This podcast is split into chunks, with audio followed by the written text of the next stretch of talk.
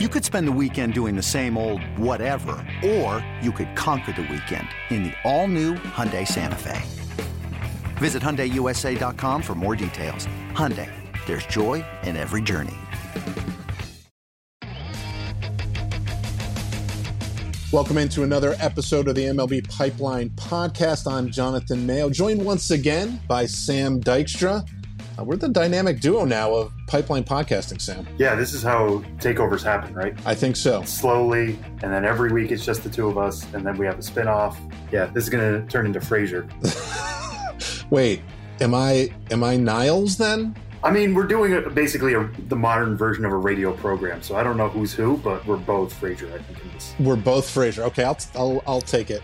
We, have got uh, some great things to talk about as always. Uh, a lot more September call ups uh, have happened, some, some exciting debuts to talk about. We're going to look a little further into the uh, crystal ball and, and, take a look at the top prospects in all of 2020 24. Uh, that's a, a, top 100 preview. So make sure you write these down and, and uh, see if we were right a couple years from now. the complex leagues have wrapped up. So we're going to take a look at some of the top performers from the, the rookie level leagues and uh, guys even further off perhaps into the future. And then, of course, as always, we will finish off with our mailbag and answer one of your questions. Sam, how was your Labor Day weekend? It was good. It was good. Uh, Labor Day fell on my mom's birthday this year.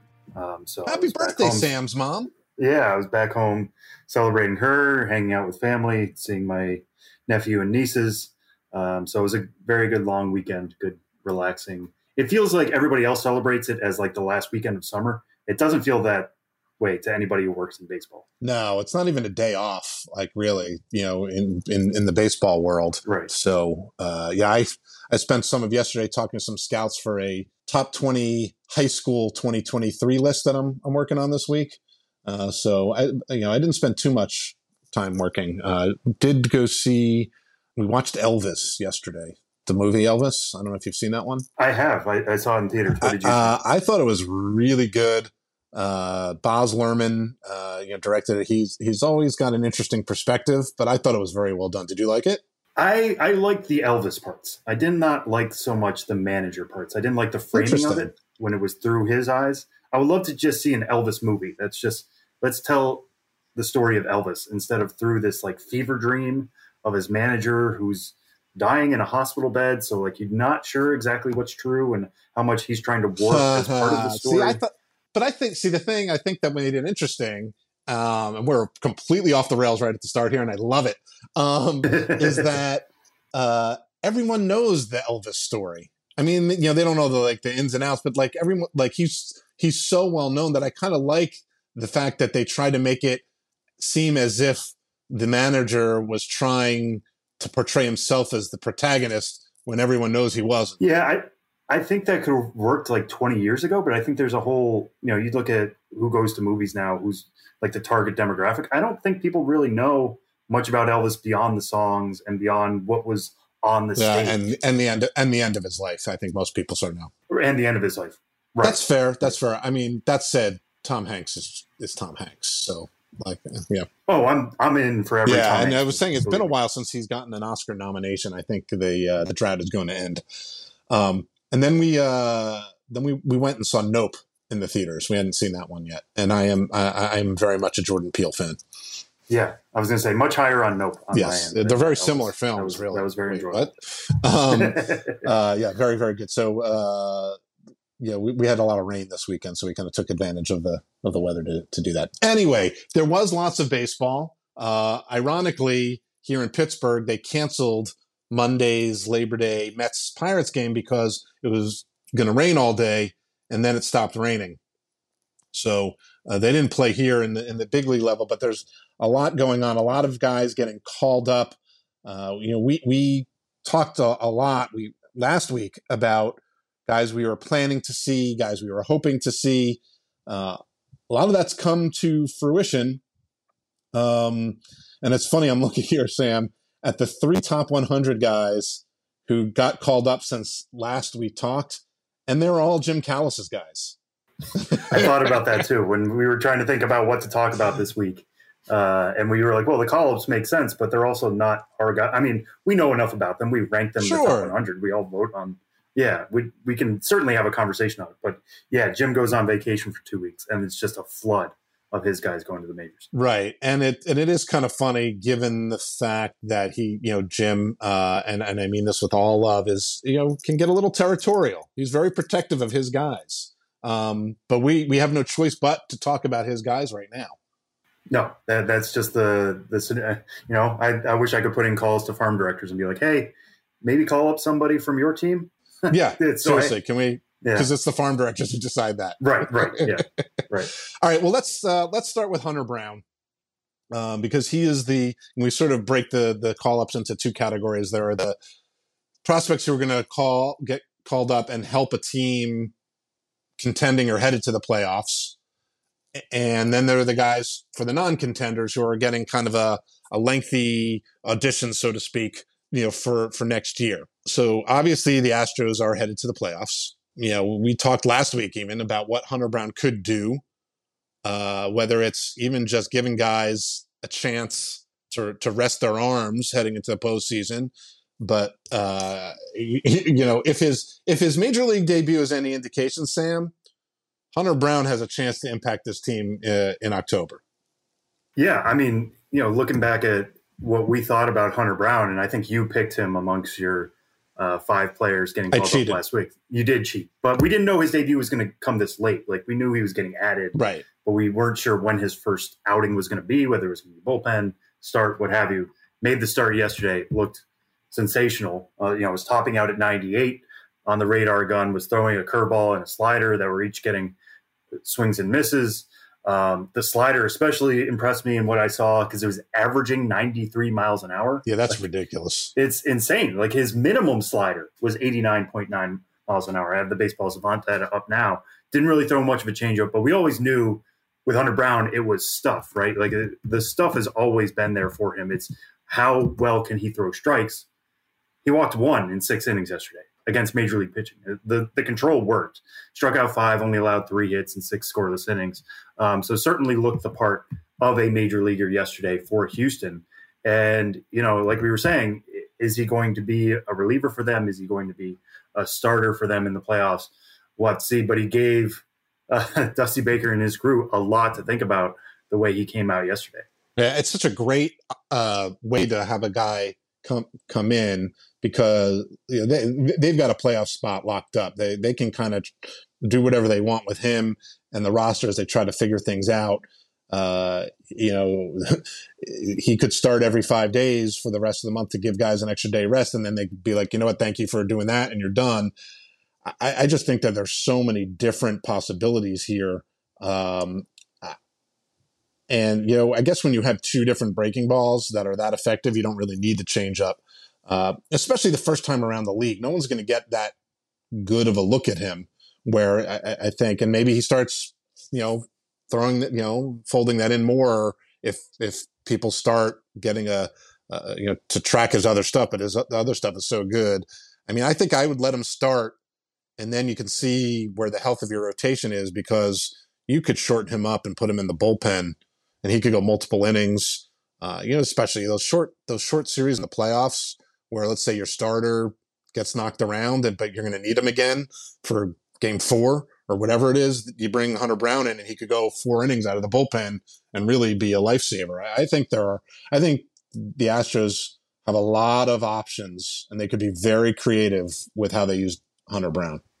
Yeah, and especially the way he came off yesterday. Uh, you know, if he had struggled a little bit, then you'd be like, okay, well now it's an actual debate. Like, should we keep him lengthened out, or if we really do see him as a bullpen arm, shorten him up now just to get him used to that in case he gets big innings in October and it's only one or two innings and it's coming in the fifth and you know that's off your routine. But when he pitches like he did yesterday, uh, and the stuff plays as well as he did, I mentioned the slider. It's the hardest slider in Major League Baseball this year, other than Jacob Degrom.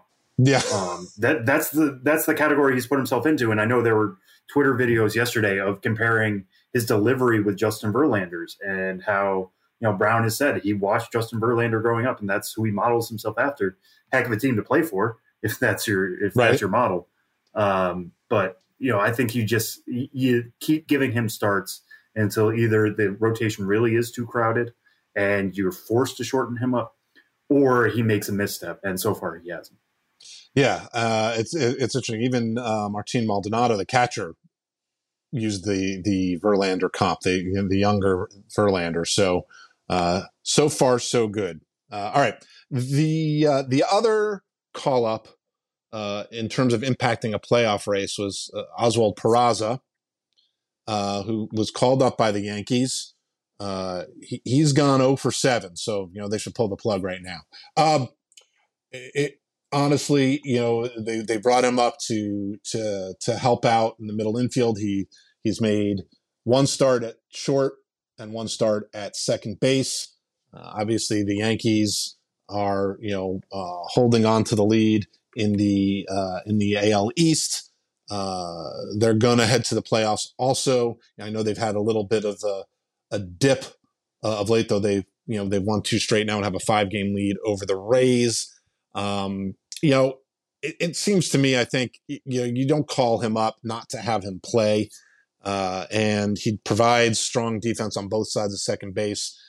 I, I, think we both thought, you know, we probably would see more time at shortstop, or that would be more of a of an upgrade potentially.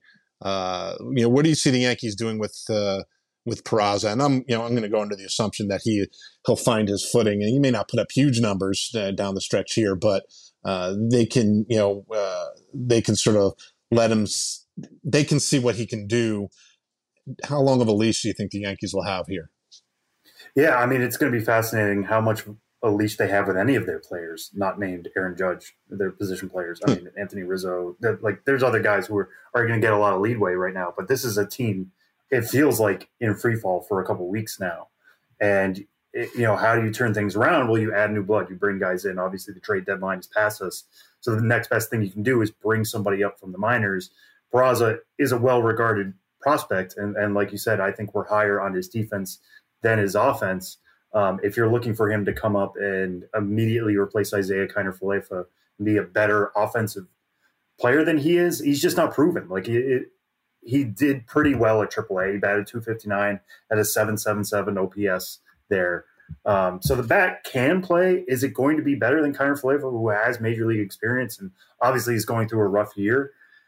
it's not a guarantee, but you need to see what it can, what he can be there. Gleyber Torres, uh, as good as he's been offensively in the past, he hasn't been great lately either. Right. So that's why you're getting Peraza at second base looks there because he can play that defensively. That's not a concern. Um, and you know Torres has moved around defensively in the last few years, so he's just another option for them. I I would love to say they brought him up to play him every day, but it just feels like they just need bodies. They need to keep throwing guys at problems, at holes, and seeing if they plug them. Um, and Peraza's another guy right now. I mean, we're still higher on Volpe as an offensive force, and you know that's why I think Jim was always making the case that hey, maybe they would call Volpe because he's more ready offensively. Um, but you know, Peraza earned this look because he's been at AAA all year. Um, if it wasn't coming now when the Yankees really needed shortstop help, it wasn't going to come. Um, so is he a guaranteed boost to the Yankees? That's to be seen. But they need anything they can get right now to hold off the Rays in the AL East, and hopefully he's going to get more looks. I mean, like you said, it's just been two starts so far, 0 for seven. Uh, he does have one hit by pitch. That's the only way he's reached base to this point. Um, so hopefully more looks will allow him to adjust to major league pitching. But I think he's just another option. I don't think he's necessarily going to be an everyday guy for Aaron Boone. Right, right. I agree with that. And he's not. He doesn't profile. At, you know, he was was not a as an elite level of a prospect. Yes, you know, top 100 guy. Uh, you know, I think it was discussed in the past. Uh, this was a guy I actually thought might get traded uh, because he had Anthony Volpe behind him, and I, I think it would. You know, Volpe's in AAA now, and and he, he's very very close. But that that would have been quite a leap. Uh, not that teams haven't haven't done that as, we saw with the Atlanta Braves, but some of that, you know, them calling Vaughn Grissom up was out of necessity. They didn't really have other options while the Yankees did. But he does not, Peraza does not scream one of these guys who is in AAA who like you really need to let, you know, see what he can do, uh, you know, uh, at, at, the major league level, uh, like we've seen with some of the other call ups over the last week, week and a half. Uh, you know, even, you know, we shift gears a little bit now to, to the Red Sox. Uh, you know, team not in contention. Uh, Triston Casas, you, you, needed to see what he was capable of doing. Uh, not that he's super old, not that he was, you know, lighting the world on fire, but I, I think the time had come. He, he'd spent enough time at the upper levels to show what he could do. Um, and, um, you know, and so it was time to to call him up, and you know, he is a guy who's you know, first base, corner, infield profile, ton of power, and of course, his first big league hit is an infield single. Yeah, a booted uh, ball at shortstop. Uh, one of my favorite things about the Casas call up, uh, and I wasn't able to work this into the story, but I still love it. And I'm going to bring it up here. Uh, the Red Sox now have two six foot four left-handed hitting first baseman from Plantation, Florida. One is Triston Casas. The the other is Eric Hosmer. Uh, they, they Eric Hosmer even said, you know, reading some of the reports from Fenway the other day, uh, he's been hearing about Casas for a long time, being from his hometown, uh, knowing he played first base. Now the fact that they're in the same organization, Joe Hosmer was acquired at the trade deadline is just a neat story. But Triston Casas is the future of first base at Fenway Park. Um, like you were talking about, like he had an ankle injury in the middle of yeah. the year. Maybe we would have been talking about his call up before that, but he he struggled a little bit in AAA before that ankle injury. He's come back and ever since, hitting around 300. Um, the power hasn't played as much, but he's still capable of cranking 450 plus foot home runs uh, when he really tries to tap into his pull side power. One of the reasons we've always been high on him is it, is his advanced approach. Yeah. Um, if, if you ever watch him with two strikes, and I'm sure you saw some of this last year in the fall league, as did I, Jonathan. But he spreads out. He, it's a really old school approach. He really spreads out in the box. He chokes up. He wants to make contact. And for somebody who has plus plus raw power, he doesn't strike out as much as you would expect because he really prides himself on putting the ball in play. Sometimes that's to the detriment of power, but again, you're when you're hitting around 300, you can kind of live with that. Uh, it's good defense at first base, good soft hands. He's a former third baseman, so the arm certainly plays. He pitched in high school um, as well-rounded a, first base prospect as really you're going to find in the game today. Uh, and with the Red Sox having a hole at first base, Hosmer's injured right now. Bobby Dalbec has really struggled. He was actually optioned to AAA Worcester to make room for Casas. Uh, Franchy Cordero has not been the answer there. They folded in Christian Arroyo with some starts at first base, but he's better as a utility infielder. Now is the time to give Casas a shot. Give him a couple weeks, even if he struggles now it's going to be laying that groundwork for 2023 when he'll still have rookie eligibility in all likelihood. And uh, a big piece of Boston's present, you know, putting another homegrown infielder on that infield alongside Xander Bogaerts and Rafael Devers. Yeah, and I think that um, the power is going to come, you know, and I'm all for guys who like. I, no one's ever doubted. You just look at him; like there's going to be power. Now there have been guys his size who who don't end up being pure power guys, but I I, I think that's fine. And I, I actually like the philosophy to develop, continue to develop the hit tool, knowing that he is going to start getting to that power consistently. I mean, that swing at Fenway Park, he doesn't have to do a whole lot to, you know, to learn how to you know, maybe bring his hands in a little more frequently uh, on the inside. I mean, I don't know why anyone would try to pitch him inside. Uh, he's he, he's going to hit yeah have power at all fields, but with that that short poke down you know down the right field line, like it's going to come. And I would rather have a complete hitter who's going to hit for power than than the other way around. I know maybe you know the the way baseball works these days, that's not true. Um, but uh, you know, he, he, showed off some good defense, and evidently, I don't know if you saw any of the reports, but I guess he's solar powered. Um, I did see that. Yeah, yeah. He, his pregame routine was just sort of lying out and soaking up rays. He doesn't, uh, you know, he doesn't do energy drinks or coffee. Um, so he just goes out and soaks up some sun. Um, I, I want to see whether he's doing that in early April in Boston because uh, that's a whole different thing. Um, but he just said, you know, I guess he's from South Florida, so that's what he's used to doing. Yeah, I mean, if, if that's all it takes is laying out in the sun every morning, I got to change my morning routine. I think, but uh, yeah, I live in Pittsburgh, and so the sun comes out, you know, not so often. So I don't think that would work as well. But uh, you know, uh, maybe we should all try it. A little vitamin D uh, can, can never hurt.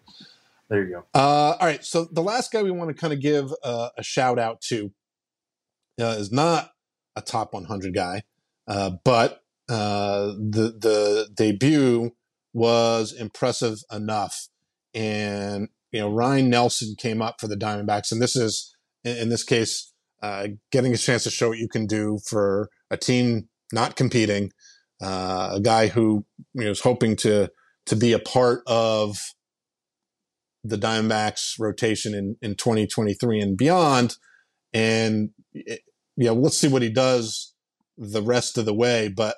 I don't think that you could have asked for a a better debut from the Diamondbacks number eight prospect. No, I mean, it, it was really fascinating. Uh, this stat comes from Sarah Langs, uh, MLB stat, stat lord, basically, in many ways. Um, but Hunter Brown and Ryne Nelson uh, both through scoreless starts of six plus innings on the same day in which they made their MLB debuts. It's the third time since at least 1901 that two pitchers have made their MLB debuts with scoreless starts of six plus innings. Uh, the last time was 1998, Masahiro Yoshii and Eric Milton, and the previous time was 1991 with Armando Reynoso and Ricky Bone. So it was a really fun day to see guys get their opportunity. Um, with Ryne Nelson, it's been fascinating to follow him this year at AAA Reno because he was known as a velo guy coming into the year. And if you look at where his velo has been, it's backed up. It, it was averaging around 93 miles an hour for the year, which isn't bad. I mean, that, that that's not terrible, but it's it's much closer to average velocity for a guy who was touching triple digits last season, and, and that was a huge part of his profile. Now he was starting to pick it back up. Yesterday, he was averaging 95 miles an hour with the heater. Uh, he threw it 67% of the time. So it, this was very much a chance of somebody, you know, trying to establish themselves, just leaning on the fastball, leaning on their bread and butter. Uh, he got six whiffs with it. He got 17 called strikes and whiffs in those 58 pitches. Um, so it was certainly working for him the thing I was fascinated by was he threw the curveball 12 times and he got uh, a called strike on it seven times. So guys were just laying off the curveball and he was landing it in the zone, um, which I think is fascinating. If I, if I was an opposing team, I would try to touch the, the curveball a little bit better hmm. or at least sit on it um, a little bit more. You know, know that he can land it for strikes and it's not a pitch you can just let sail by. Uh, so that was fascinating for me for his debut. But again, you know, you look at his Reno numbers, they're not great, but I always caution people with the D backs. Amarillo and Reno are two really difficult places to pitch. Uh, so don't always get thrown off by ERA. Check in on the stuff. It had backed up a little bit for Ryne Nelson, but he's certainly ending on a strong note. Who knows how much of that velo bump was because of a little extra adrenaline, knowing, you know, it's your major league debut. Sometimes that happens. Guys get excited. They throw a little bit harder. Uh, the bigger test will come now in start two, as it often does with now the book being out on him. But well, uh, certainly a, a, solid start. yeah, I mean, and I think you know it's encouraging that he maintained the velocity. Right, it wasn't like a huge dip and he got into trouble or couldn't get out of the fifth inning. And and yes, you're right. You know, Reno, you always have to take with a grain of salt. His numbers away from Reno not amazing. Um, you know, I think to his credit, and I think I always think about you know pitchers who have to come through places like there or Las Vegas or even you know in the Rockies system when you used to have to pitch in Asheville and Low A and then uh, and then you know maybe Colorado Springs uh, back when they you know guys who don't change who they are. And it sounds like he was working on maybe becoming a more complete pitcher. Now it may have just been that the velocity wasn't there but he also you know may have been trying to figure out ways to be a more complete pitcher. Because I think the question was is this guy going to be a starter, you know, long term because he had that power stuff? Uh, maybe it would work better out of the uh, you know out of the bullpen in, in in shorter stints. Now we don't we don't know what the future is going to hold for him long term, but I think the most encouraging thing is that he didn't let pitching in Reno or the fact that he wasn't having the results he wanted maybe change what he was trying to work on. And maybe that's what we saw in his debut. I also think it's sort of an interesting thing, you know, for the for the Diamondbacks to to call him up uh, and you know add him to the 40 man roster and give him a chance now. Uh, now I know you as you laid out uh, in, in we've talked about you know you laid out in your newsletter there is an impetus to to have rookies in your opening day lineup you know for next year and calling a guy up now he's not going to surpass rookie status obviously if he gets a couple of starts but it is a curious thing to see a guy with a, an ERA north of five and the batting average against isn't great. And he missed fewer bats this year to, to even give him this opportunity was sort of a, an interesting move by Arizona. Yeah. And, and talking to some Arizona folks about how they handle that at Amarillo and Reno of, you know, how do you view a guy on one end, Corbin Carroll, when he's slugging above 600, um, you know, how do you try to measure that compared to what if he was slugging 600 somewhere else in the Eastern League or the Florida State League. Like they have to rely on the underlying data, I think, more than other orgs. And I think that's what gave them confidence in Ryne Nelson, knowing that the fastball could play in the majors right now, even if, you know, a couple fly balls uh, in Reno were going over the fence and they, that wouldn't happen elsewhere. Uh, I think they have to, to dig in deeper than just the ERA, the stuff that, that we get to see. Yeah, of course. Um, so it's, it's going to be interesting when they do give guys calls like that um, I'm fascinated to see when they give Brandon Pfaadt his opportunity because uh, he's been great this year at, at the upper minors, uh, even despite playing at, at those levels. But um, yeah, it's it's it's going to be interesting to see what they do with Ryne Nelson going forward. You know, who's he going to be next spring? Is this stuff going to catch up to him, or is this these couple weeks, these few starts that he gets at the end of the year, really going to work to his advantage? Yeah, well, we'll have to, to see what happens. All right, we're going to take a break right now. When we return, we're going to predict what the top 100 in 2024 will look like. Coming up next on the MLB Pipeline Podcast.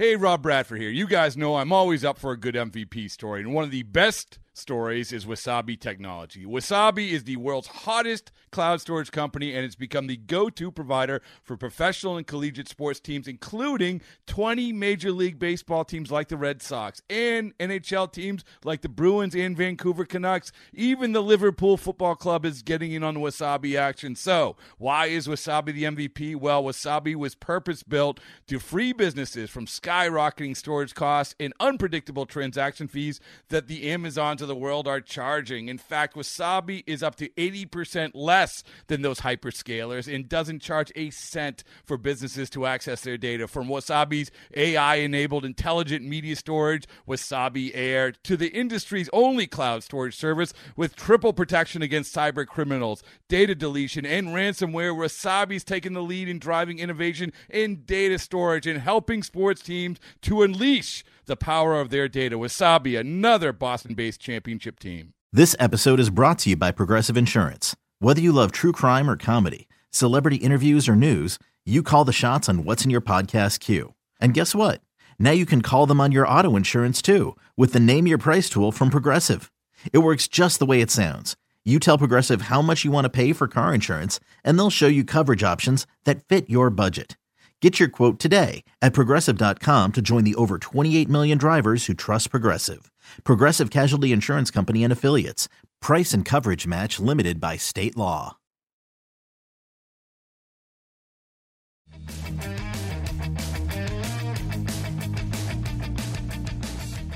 Welcome back to the MLB Pipeline Podcast. Jonathan Mayo along with Sam Dykstra. Last week, uh, we talked about this on the podcast and then had, had a story that you can still find uh, over at MLB Pipeline on who we predicted will be the number one prospect for each organization in 2024. So not this you know coming year, but the, the year after, trying to look a little further ahead uh, into the future. And so Sam had this idea, credit where credit is due, uh, to kind of I guess we're not digging down; it's sort of digging up from from the team up to the top 100. Uh, who we think will be the top five of our t- overall top 100 in 2024? Uh, you know, right now, our top five in, in the top 100 is Francisco Alvarez at one, Gunnar Henderson two, Corbin Carroll three, Grayson Rodriguez four, Anthony Volpe five. Uh, we uh, obviously think that all five of those players will have long since graduated. Henderson and Carroll are in the big leagues now. Alvarez might have been if it had not been for the injury. Same with Grayson Rodriguez. And we've talked about Anthony Volpe. He will certainly be up at some point next year. So I think all five of those guys will graduate next year. So we're going to need a new top five uh, at some point next year. Uh, 2024, a whole nother story. So I have, you know, we, we each separately, without showing each other, have our top five. Um, I will admit, looking at my list now, it is very 2022 draft heavy. Um, we'll call it familiarity bias, recency bias, whichever bias. I'm very biased when it comes to this list. But let's go from five to one, Sam. Uh, who do you think will be the number five overall prospect at the start of the 2024 season? Yeah, you said yours is is really uh, draft heavy from this year. Mine is is a little chalky. I got to say. Um, I, I, didn't want to just copy the top five that we have who aren't going to graduate next year and make that mm-hmm. my new top five. So when I was looking at who I would put at number five, this guy I think could graduate next year. And he's one of the younger guys, Jonathan. So you can correct me if, if I'm going to be wrong on this. He's already reached double A. But I wanted to get a picture in here. And my number five is Andrew Painter. I think there's every possibility that Andrew Painter could be the number one pitching prospect in baseball come 2024. I think the only thing that might stop him from achieving that is his ability to reach the majors next year. And I think what's more likely is that he gets a first half at double A. He's at double A now, um, just getting going there, but he's been really good so far. First half at double A, second half at triple A, maybe a late season call up situation, especially if the Phillies are again in the thick of an NL wild card or NL East race come next September. Um, but I think he might fall just short of graduation. And if he does, uh, the stuff as we've seen this year, I mean, he leads minor league baseball in ERA uh, among guys with at least 90 innings. He's got a 1.24 ERA in 20 starts, 141 strikeouts, 94 and two thirds innings. It's a fastball that really plays. It's a curveball and changeup that are above average. He has a slider, good control for somebody six foot seven. It's it's kind of insane that he throws in the zone as much as he does. Um, another year of this, and I think he's a top five prospect you know I'm all in on Andrew Painter. Of course. I mean, I was push I was pushing him hard. I think he, I, I agree with everything you said. Um, sort of harking back to what we were talking about pitching in tough places. Reading is not an easy place to pitch, and in three starts, he's got a 1.40 ERA, 15 hits and 19 in the third innings, 23 strikeouts, and one walk. So this is a guy who reached Double A in a hitting friendly uh, environment uh, without looking to see how many. I know he had at least one start in Reading, um, but uh, he did not. It, you know, he's got a slow heartbeat. I think when he's on the mound. Now, I I, uh, I wanted to include him, and I wanted to have a pitcher. I think he graduates. Yeah, I think he's fair. dominating so much now that even if he starts the year in Double A, he'll be there for a month. I think he spends the entire second half of the year in Philadelphia if you told me that he made the opening day rotation, I wouldn't completely rule that out. Now, I don't think that will happen, but I think I wouldn't, you know, as young as he is, he's so good. I think he's one of those exceptions to the run. That's the only reason why um, I didn't uh, I didn't have him in my top five. So uh, my number five is maybe a little bit of a wishful thinking. Uh, you want to call me a homer, you can, but it's Termarr Johnson uh, uh, now with the Pirates, number four overall pick. Uh, you know, this is betting on the hit tool. Uh, not that he's a bad defender, but he's a second baseman. Uh, you know, so uh, you have to really think that the 70 hit grade that he has is legit. Obviously, there's no reason to think that it's not. you know, as of right now, he's really, really going to hit and I uh, I like him as much as anybody in the draft class in terms of of that ability to swing the bat.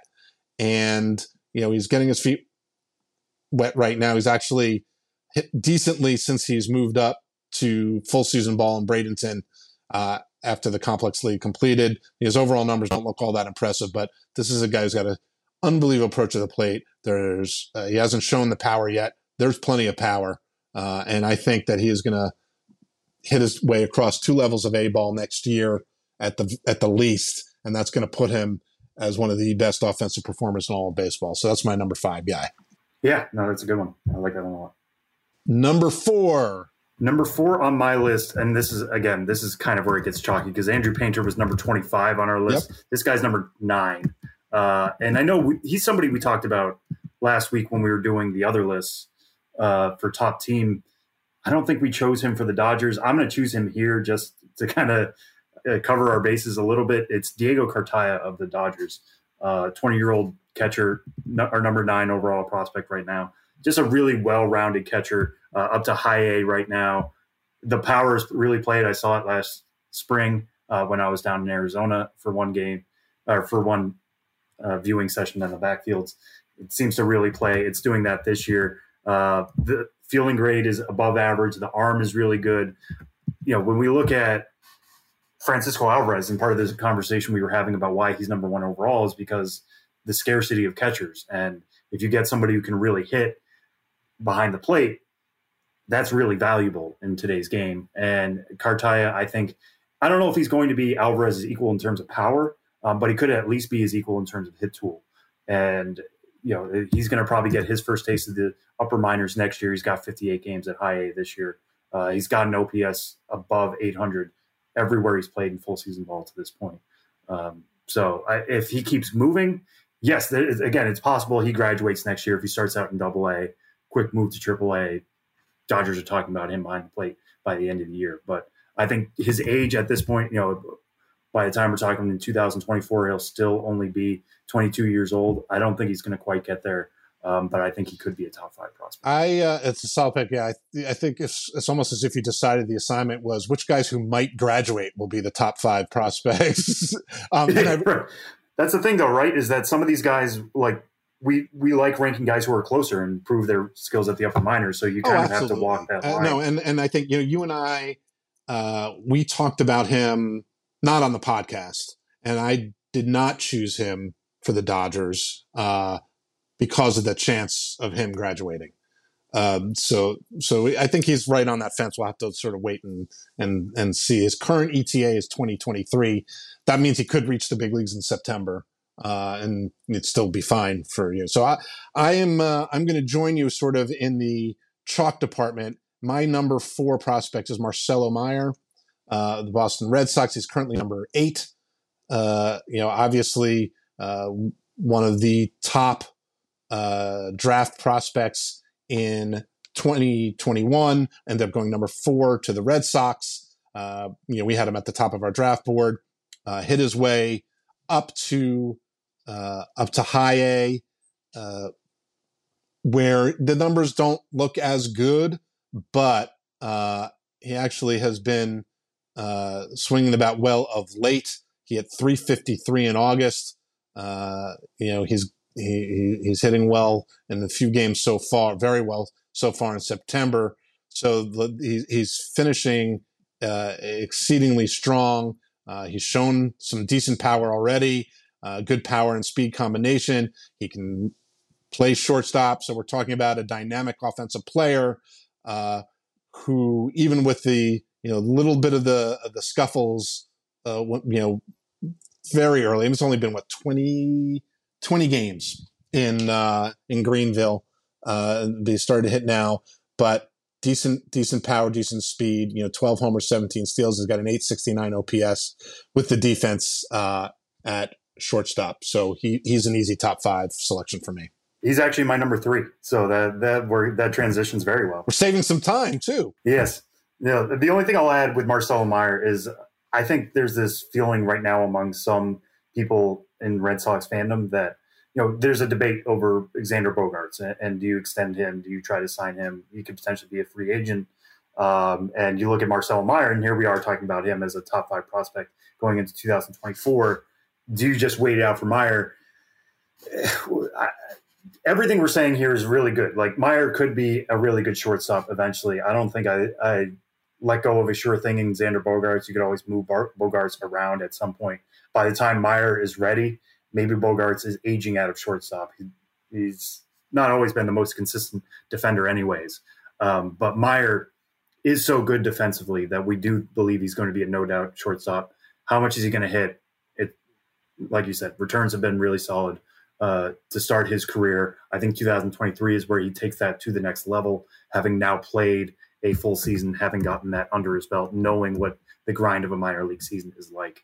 I think is going to be hugely advantageous to somebody like him. Yeah. So when all the pieces, all the tools are already there, he just needs the experience. Well, now he has that, and I think now is really the time he goes. Yeah, and the fact that he's finishing strong shows that he actually kind of took care of his body and like sort of had an idea heading in. Uh, that's and that's only going to get better, you know, as you point out. So, uh, yeah, and I agree with you. I don't think you make a decision on whether to extend Xander Bogaerts based on what Marcelo Meyer might be. Because um, you know you could move either of them. You could ease Marcelo Meyer in as a second baseman if you needed to. You know, even if you think he's the better shortstop initially. Um, so uh, yeah, good pick there. Uh, all right, my number three, and this is, and I, I really do think that the the top three. I'm gonna, I, I may guess that we have similar top threes here, and and and maybe an interesting argument who goes through. But I uh, I'm going with Jackson Chourio as as my number three. Um, you know, which may sound like I'm being conservative based on one what he's done um, this year, and two what people you know what scouts what executives say about him. You know, uh, the, outfielder for the Brewers. Um, unbelievable tools across the board. Uh, this is a guy who was, I don't want to say, I'll, I'll speak from the eye. He was not on my radar. I don't think it was on many people's radars. And now he's our number 11 prospect. He was not in the top 100 uh, at the start of the season. When we were doing the re rank, we got a lot of feedback, and we, we've talked about him a bunch on this podcast. But the feedback we got from scouts was you could go as high as you want with him. And uh, so we went pretty high. Uh, you know, put up ridiculous numbers in A ball. Uh, the numbers uh, up a level, a little more modest, but still showing off plenty of tools. He's hit the 20 homer mark. He's stolen some bases. I think the only thing that he needs to kind of work on is refining his approach. But he's 18, 18 years old, signed in January of a year ago, and he's already in high A. I mean, this is kind of crazy how fast he's come. And we're all excited to see what he does kind of for an encore next year. But he can do, you know, a lot of everything on the field, Sam. Yeah, and I am going to reserve my Jackson Chourio comments for a little a later. Little later on. Yeah. Uh huh. I had a feeling. All right, so let's uh, let's move on to number two. Uh, who is your number two prospect? Yeah, so I'm going to stay in center field for my number two prospect, and maybe we share this one, uh, Jonathan. Mine is Drew Jones of the Arizona Diamondbacks, this year's number two overall prospect. As you guys have talked about plenty on this show, a candidate to go first overall. Obviously, the O's went with Jackson Holliday, but I think was Drew Jones was the best prospect in this group. Um, the tools are crazy, uh, crazy across the board plus plus run, plus plus fielding tool in center field. He's got enough arm for center field. That's at least plus. Um, he's got power, which is is crazy to say about somebody with that profile. Normally, when we're talking about a really fast runner, it's like okay, power will come eventually. It's already there for him. Um, the only 55 he has right now for us is the hit, which is crazy to think about. Um, so that's going to take some developing. Unfortunately, he has a shoulder injury right now, so he hasn't gotten any chances to show off those tools in the minor leagues just yet. Uh, hopefully, he's going to be back by next spring, and, and we're going to be talking about a full season from Drew Jones. And if he has a full season and all these tools are on display, like we have him at number 12 right now, all he needs to do is play, and he's going to climb the rankings. I have no doubt about that.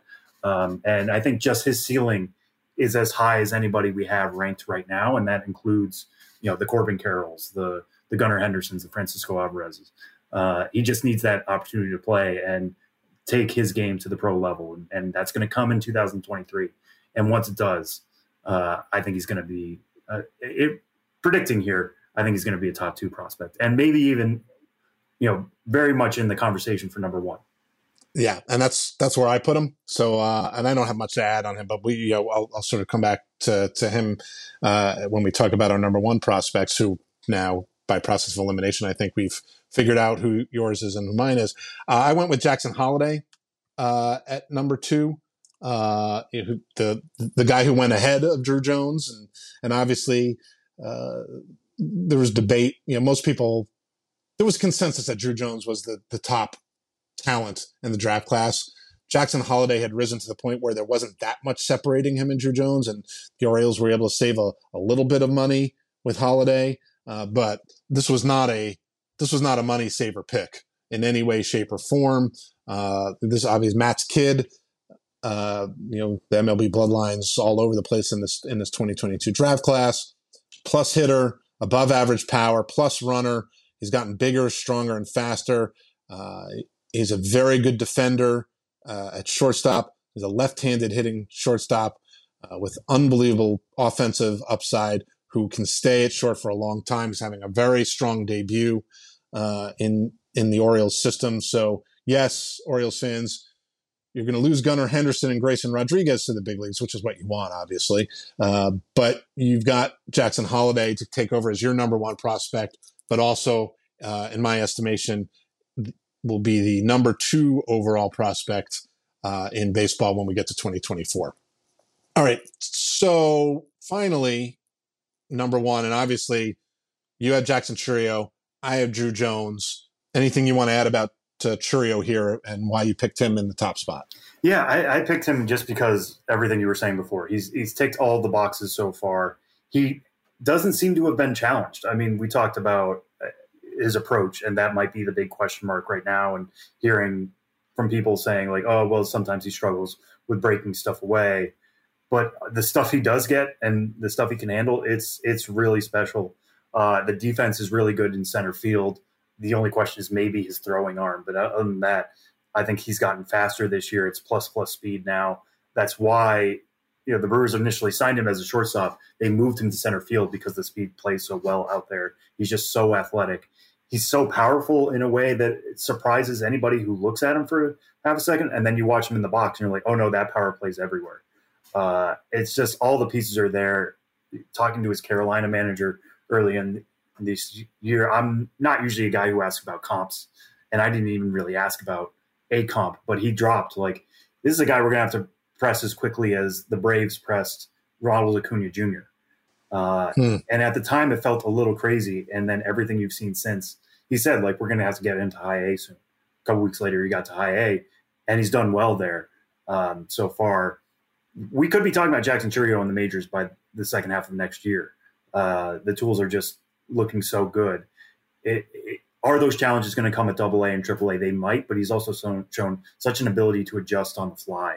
Uh, that's why the Brewers skipped him right over the Arizona complex to begin with uh, in the first half of the season. So, at, eh, you were saying before, like the feedback we've gotten is you keep pushing this guy as far as you want and it, there really is no ceiling for him in terms of prospect rankings. So that's why I put him at number one. I mean, that's yeah. that is the ceiling. That's as far as we can put him. It, it's, I mean, it's a strong argument for for sure, and I do think, and I don't know that I thought of this about this consciously, but you know, Acuna's ascension happened so fast that we barely had time to rank him, and I do think that even if it was subconsciously, you know, when we were you know, when we are ranking someone like Jackson Chourio, t- we had that in mind. Like, well, we don't want to, we don't want to miss, you know, because this is going to happen fast. But it was also, you know, anytime you start getting feedback unsolicited from from scouts, and you know, and Jim likes to tell us, sort of like, he doesn't do the Brewers, I don't do the Brewers, but we had people telling both of us about Jackson Chourio, um, you know, which I thought it was really interesting uh, that it's not often that scouts will be like, wait, you, you, know, you, you need to rank this guy. So I absolutely can see that. I went with Drew Jones at number one, uh, you know, for all the reasons that you laid out there. I think he's going to be fine. It's a shame that we didn't get to see him because of the shoulder injury, but I'm not, I'm not too concerned long term. I don't think that's going to impact any of the things that he does really, really well. uh, even if his arm isn't quite as strong as it as it was. Uh, I'm not too worried about it. And I do think, you know, it's interesting. So you didn't have Jackson Holliday in your top five at all. So Orioles fans, Sam Dykstra is his name, um, which which is fine. Maybe he's number six on your list. We didn't go we didn't go much farther, but uh, this is a like looking at the players that we laid out, uh, and even if some of the guys graduate, I, I think this is going to be a very very strong top five. And even looking at that combination of Chourio, Jones, Meyer Holliday, say. I wonder if we're going to be looking at whoever's our top three and having the same sort of conversation as we did with Adley Rutschman, Bobby Witt Jr., and Julio Rodriguez in terms of all three incredibly good, all three getting there at around the same time, all three with a very strong case to be the number one prospect. Yeah, that's certainly been the theme of the last two years. I mean, I've been working with you guys for two years now, and, and we had that discussion beginning of the year with Adley, Bobby, and, and Julio and then we had it in the middle of the year with Alvarez, Carroll, and, and Henderson. There always seems to be this kind of coalescing around a big three. I, I don't think this is how it always works, but it, it seems to be heading that way. And, and, you can kind of see the guys who are already laying the groundwork to be part of that next big three or even next big four. Awesome. Well, that's our top five. Book it. Sam and I will make sure that it comes to pass, so we look really smart when people look back at this episode. Uh, but right now, we're gonna we're gonna take a break, and when we return, we're going to pick some top performers in the complex leagues and answer, of course, your mailbag question next on the MLB Pipeline Podcast.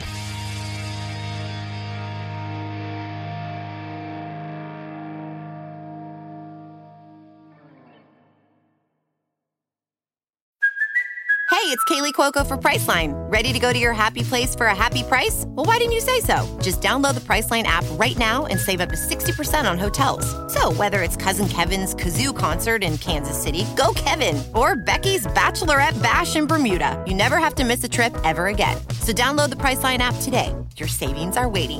Go to your happy place for a happy price. Go to your happy price, Priceline. Mother's Day is around the corner. Find the perfect gift for the mom in your life with a stunning piece of jewelry from Blue Nile. From timeless pearls to dazzling gemstones, Blue Nile has something she'll adore. Need it fast? Most items can ship overnight. Plus, enjoy guaranteed free shipping and returns. Don't miss our special Mother's Day deals. Save big on the season's most beautiful trends. For a limited time, get up to 50% off by going to BlueNile.com. That's BlueNile.com.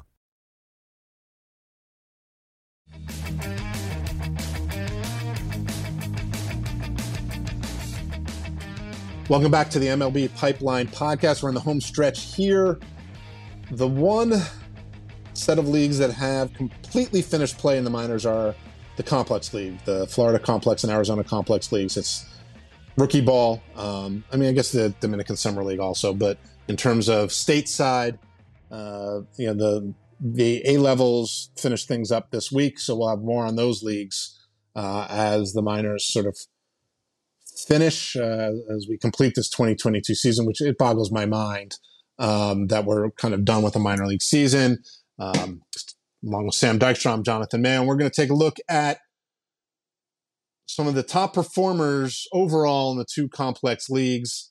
Um, you know, a lot of times uh, th- this is where draftees go to get started. Uh, it's a first stop for international players uh, to get their feet wet playing in the United States. Um, so we each picked a hitter and a pitcher uh, from the complex leagues overall who stood out. So Sam, why don't we start with your uh, hitting all complex league hitting all star? Yeah, so mine is, and we're going to kind of keep these two ranked prospects as best we can here. Um, so my hitting guy is number three Mariners prospect Gabriel Gonzalez uh, making his stateside debut this year, played in the DSL last year, was a February 2021 signing, $1.3 million. So obviously Seattle believed in him to begin with, um, but really took off this year at, at, the Arizona complex, batting 357, had an OBP of 421, slugged 548 at five homers in 35 games, also five stolen bases, uh, an OPS of 969. Um, I, I, just find it fascinating when guys when guys are pushed when organizations decide, hey, listen, you've already shown enough. We need to get you somewhere else at such a young age. We were talking about Jackson Chourio before. He's a pretty great example of that. Gonzalez didn't skip over the Arizona Complex League. He played 35 games there, like I said, uh, but he's already at single A Modesto now. Uh, the Mariners seem to know their guys really well, right? I mean, we we know that going back to Julio Rodriguez of him getting pushed aggressively. Gonzalez is kind of following that path right now. Um, so to see him already hitting 300 in Arizona was certainly promising. Um, solid tools across the board. Probably best as a, an above average runner and an above average fielder. Uh, but if the bat is coming around this quickly, we could be talking about Gabriel Gonzalez a lot more in years to come. The guy that I'm I'm picking for hitter, you know, the, at first glance, the numbers. I think I went a little more sort of prospecty um, than the pure numbers because Rainy Doncon of the Dodgers did not put up huge numbers in the Arizona Complex League. Um, the power numbers were good 16 doubles, a triple, nine homers in 51 games. Hit 256, finished with a 789 uh, OPS, which is not, you know, doesn't blow you away. But he finished second in total bases with 96. Uh, you know, he showed a, an incredible approach at the plate. Um, I think he finished tied for the the complex league in extra base hits with 26. Um, played both second and short. They also moved him up to to full season ball to finish out the year. Uh, you know, I think it's interesting. It's the one we'll call it an advantage of not having the, the short season leagues that we used to, where I think guys like this would have been moved to that level as a sort of half step up, step up. Now get a chance to get a, a, taste of full season ball. And you know, Doncon, what stands out about him as a prospect uh, is is that sort of advanced feel for the plate. And uh, this guy did not strike out a ton. Uh, for a guy who showed a lot of power, he may end up at second base when all is said and done. But it's an advanced bat um, with a chance to hit for average and power, and he showed that you know right out of the gate uh, in his uh, United States debut. He he also was a guy who played in the Dominican Summer League a year ago, so is moving incrementally up the the Dodger system. Twenty seven on the Dodgers, number twenty seven in the Dodgers top thirty. All right, your pitching prospect. Mine is number 20 from the Yankees organization, Luis Serna. Uh, Serna, you may not have heard much about before this season uh, signed in May 2021. He was purchased out of the Mexican League. He played for the Yucatan Lions. Uh, he only received a $50,000 bonus, so he's not necessarily already going to put himself on the map with that. But then you look at the way he performed this year in the Florida Complex League. Uh, among pitchers with at least 40 innings, he ranked second with a 1.96 ERA. Uh, his K rate was 32.2%, which was fifth best in the league. Uh, he had a FIP of 2.86, so this isn't somebody just benefiting from a strong defense or something like that. He put up good numbers on his own. Uh, I'm fascinated with him as a prospect. He only stands five foot eleven, uh, but in Jim's write up of him, he says he already has a plus changeup. That's his best pitch. He throws a sweeping slider that the Yankees love. And one thing the Yankees are also been really good at in recent years is you know developing those sliders. At if you already have spin rate, we're going to make it move like nothing else. But we also are going to make sure you add velocity. So right now he's only sitting 90, 91, topping out at 93. And he, yeah, again, he might be only 5'11, but I trust the Yankees to add velocity to that. And if he keeps the changeup and the slider becomes a plus pitch on its own, I'm not saying he's going to always have a sub two ERA moving forward, but um, he could put up some special numbers and be the next Yankees pitching success. That's a good one. I uh, I'm going to go. You, you, pick a guy five eleven, so you know it makes sense for me to pick a guy who's six foot six. um, Jarlin Susana, people might recognize the name only because he was one of the prospects sent from the Padres to the Nationals in the huge Juan Soto trade deadline deal. Um, and this is, you know, talk about size. You know, he's already 6'6, 235 pounds. So he already looks the part. And he's got the stuff uh, to to go to go with it with a, a, fastball that touches triple digits. He's got a really really good slider that has a chance to be a plus pitch. Also, uh, those are the two standout pitches. He'll fold in a, a, low 80s curve and you know he's working on developing that changeup, often uh, a pitch that comes a little bit later. Um, you know, for especially for power pitchers pitches, and you know this guy who, was the the top pitcher in the international class that you know with the signing period open just this last January, signed for 1.7 million dollars with the Padres, and went straight to the United States and pitched, you know, in the complex leagues, and then has been moved up and gotten some time uh, in, in A ball as well. He has missed uh, a ton of bats, as you might imagine. Uh, overall, 13.2 strikeouts per nine. Um, he is limited damage. The one thing he hasn't done is limited his walks. It's uh, and you know, listen, he's young and he's big and he's a power pitcher, so that's the one thing that's going to have to come. Uh, you know, it's he's walked 4.2 per nine over the course of the year, over 41 innings. Uh, not outlandish. Uh, when he first got to the Nationals, uh, you know, struggled a little bit, uh, but uh, you know, he's walked 5.7 in his, his limited time in, in A ball. So I think that's the one piece for Susana now with the Nationals. There's time yet for him to to work on that, but between the size and the pure stuff, certainly a guy to keep a, a very close eye on. Yeah, touching 103 already in, in A ball. I mean, we're talking about complex leagues here, but when he was closing out uh, his first inning with Fredericksburg and his last strikeout was 103, um, I think the entire capital region just erupted in, in, saying like, "Oh, this guy's a future Cy Young." Well, we'll yeah, see. slow down. But, Let's pump the brakes. Yeah, if he's doing this already, it's it's gonna you know make all of us it, very. It's a good one with the usual caveat disclaimer of guys that young who throw that hard. Let's wait and see. Yep. Um, so we'll say, all right, let's finish up uh, with the mailbag as we always do. Uh, this comes from Spencer O'Gara, who I would say is a semi-regular contributor to our to our mailbag and, and pipeline inbox. Do September major league call-up performances ever affect off-season re-rankings? You talk about ignoring small sample sizes all the time. Thank you for getting that message. But what other info is there to use for early year rankings? Specifically interested after Ryne Nelson's debut, but insert name here for talking point. Um, so, Sam, you know what? I'll let you sort of uh, uh, take a stab at this uh, at this first, and I'll piggyback off of what you say.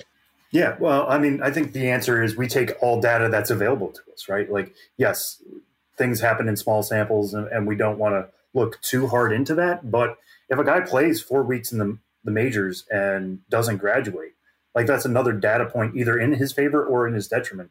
Um, it, it depends on what that looks like, right? Like if a guy is hitting 100 and striking out 45% of the time in the majors, that's going to hurt his his outlook. No matter what we think of, like, oh well, it's a small sample, maybe he'll adjust at some point. Um, but if if it's just your everyday struggles and things that you know we think he can adjust moving forward, I always say like Mike Trout struggled hmm. his first year in the majors, yep. um, and it, the shine didn't really come off him, and then all of a sudden he was Mike Trout uh, in all capital letters as a major leaguer. So you, you do take it into consideration um, especially if you're somebody like Ryne Nelson, who, like I said earlier, was showing a velocity dip in AAA this year. Now he's pitching in the majors. Now that velocity is back a little bit. Um, so that's interesting. That that's now something we will take into account moving forward. Now, what happens in start two, start three, start four? We'll wait and see uh, how the velo looks there. But it's all data that I think we're taking in and considering because as much as it's a small sample, it still counts, right, Jonathan? Yeah, yeah, no, I, uh, I, I agree with that, and, and and I think some of it depends on just how small a sample it is. You know, it, it's interesting you bring up Mike Trout, which is the example I bring up all the time. Anytime a, some prospect comes up and and struggles initially, uh, and even then goes back down, which is what happened with with Mike Trout. That was a fairly substantial small sample because he he, you know, he got as close to losing rookie status as you can get and still be considered a rookie. So it was a decent amount. Uh, but this was a guy who had been so good, uh, and and and that's not even that's underselling what he was doing in the minors to that point.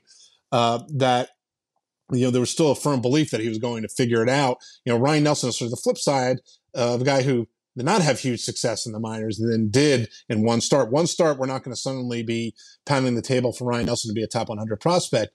Um, and he may never be a top 100 prospect, but if he gets starts for the rest of September and say he makes three or four more good starts, and, and even if they're not all great numbers wise, but the stuff is there and things like that, there's no doubt that that's going to help him move up the Diamondbacks list. And I think that's true of any of the September call ups that we've talked about. You know, you, you don't want to go too far in any direction, but if these guys who got called up either at the end of August or right now, and they get regular playing time for a month at the highest level, sure, that has to matter because that's the whole the whole idea of prospect rankings is we're trying to project what kind of big leaguers they're going to be. And here's some data, whatever size it is, that shows exactly what kind of big leaguer he is right now. Then it will be up to us and the people we talk to to determine what that means in terms of that ultimate projection. You know, I always like to say that our rankings are kind of based on what kind of big leaguer is this player going to be five, six years from now, not what is he right now. That's why scouts use present and future grades. We don't do that anymore. But that's kind of what you're, what is he eventually going to become? And to your point, this data speaks to that to an extent without digging too far into it. Right, right. Yeah. I mean, and it also depends on other ways that we're looking at them. Like Corbin Carroll right now, there's an argument to be made that he is the fastest player in the major leagues. And if he struggles with the bat, that's still going to be true about his speed. Like there are other aspects that we have to evaluate. Mm-hmm. Um, he's still looking really good defensively. Uh, all the pieces are there for him to still be a, a, solid prospect, no matter what he does offensively, because we've seen what he can do offensively for the previous going on what five months now. Right. Um, so if if everything else plays, we can kind of not disregard it, but look into that as well. Like there's multiple pieces here beyond just what's on the back of the baseball card. Absolutely. All right. Good stuff, Spencer. Thank you for uh, that excellent question. Look for more answers to your questions in this year in this week's pipeline inbox later this week. That's going to wrap things up for this week's MLB Pipeline podcast. Don't forget to subscribe on Apple Podcasts, Spotify, or wherever you get your podcast so you don't miss an episode. And if you're enjoying the show or you want me and Sam to continue our world domination, have any other suggestions, leave us a rating and a review. Thanks for listening. We'll see you next week.